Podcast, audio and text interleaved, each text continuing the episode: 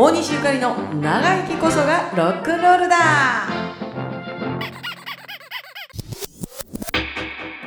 大西ゆかりです、シングルトラジです。えー、大西ゆかりと新世界2000年に、えーほぼあの整いまして、うん。アルバムデビューしてから、はいあの当時はね、うんえー、と当時というか大西ゆかりと新世界ってメンバーチェンジも実はありまして、ギターの人が。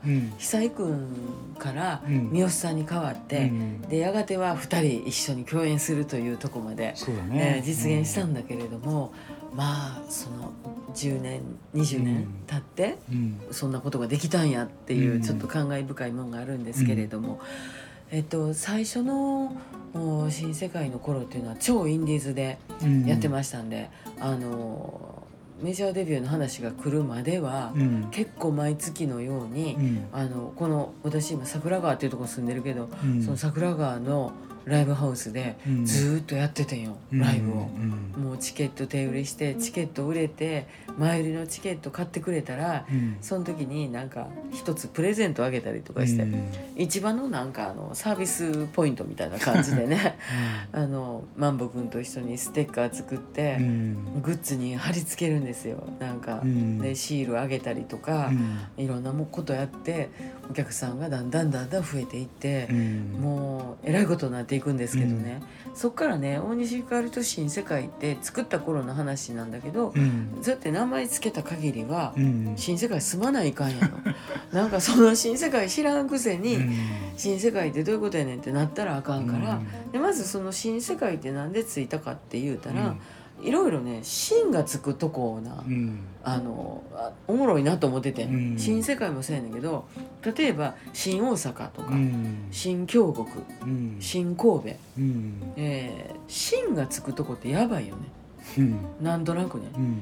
新長田とかでも あの大阪やから新大阪は割と最後まで、うん。こ候補に残ってたんだけど、あ、新大阪に新大。阪大西岡と新大阪っておもろいなって。新大阪ね。うん、で新大阪って言ったらやっぱり新大阪の駅を思うけども、新しい大阪のスタイルっていうイメージ、新大阪。うんうん。やってんけどでもニューワールドの方が響きが良かったうね、ん。大西ゆかりと新世界みたいな。うん。で新世界に実際足を踏み入れて、うん。あのちょっとうろうろとすると結構小さなマンションとかうんあるんよ。うん。これは住まなあかんと思って、いよいよ、えー母親や妹に世話になってたんだけれども、いよいよそこを離れて、うん新世界でマンション見つけてうん。で暮らし始めてうん。新世界に、まあ、まあ約10年ぐらいうん。住むことになるんですけれども、えーそこでもなんとなくですね、うん。たまたまやなこれも通天閣の地下の劇場で演歌の人が歌歌ってて、はいはい、それ見たんだ。ねそれ見に行ったんですよ、1500円で15人ぐらいうん。入れ替わり立ち替わりうん。歌を張るんです、うん。一人34曲交代で。はいはいはい。カラオケでみんな、ほいでその人らは何人をギャラにしてるかっていうと、あの祝儀。お客さんから。ご祝儀でギャラ。なのだから千円札で礼を作ってもらったりとかしてはるんです、うんそれぞれのファンの人にね。う、ん。でチケット自体は1500円払えばうん。入れて出入り自由で一日中折れるから。一日やってんの？折れるんですよ。ああ、何組もいるいるからね。そう何組もいるから、でまあ、えっとその奥には桟敷があってあの将棋打てるとことかがあって、うん。当時はまだ私が住み出した頃はう、ん。あのすっごい情緒のある劇場がうん。通天閣の地下にあって、うん。加納玲子さんとかがねう、ん。歌っておられたんですけどもそんなんでだんだんそういうベタな世界というのかな、そこにもちょっと足を踏み入れるようになって余計にその、しえー昭和歌謡のうん。イメージがどんどんどんどん濃くなっていくんですね。うん。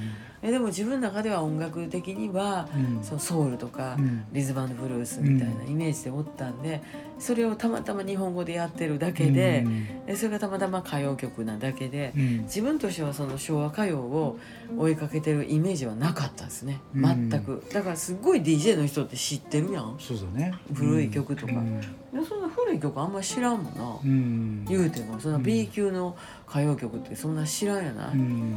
でもそんなんはなんか突き詰めてる人の方が知ってんねんな、うん。なんでもマニアの人はすごいなと思うねんけどね。えーそんなんでそういうマニアックな人からも、うん。普通の人からも、うん。そして、えーロックバンドの人たちからもうん。ちょっとこう注目をしていただけるようになったのが、うん。やっぱその2000年頃うん。かなと思いますけどちょっとだけお余談なんですけど、うん。2000年に出会ったものがもう一つ。うん。それは「守る」という名前の黒パグ。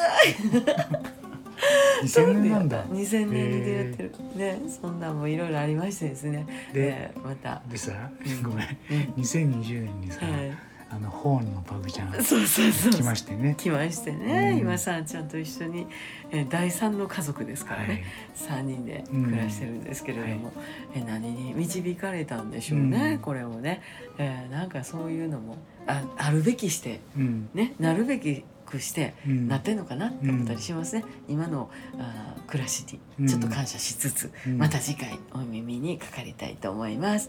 大西ゆかりと。シングトラジでしたチャオチャオチャオチャオ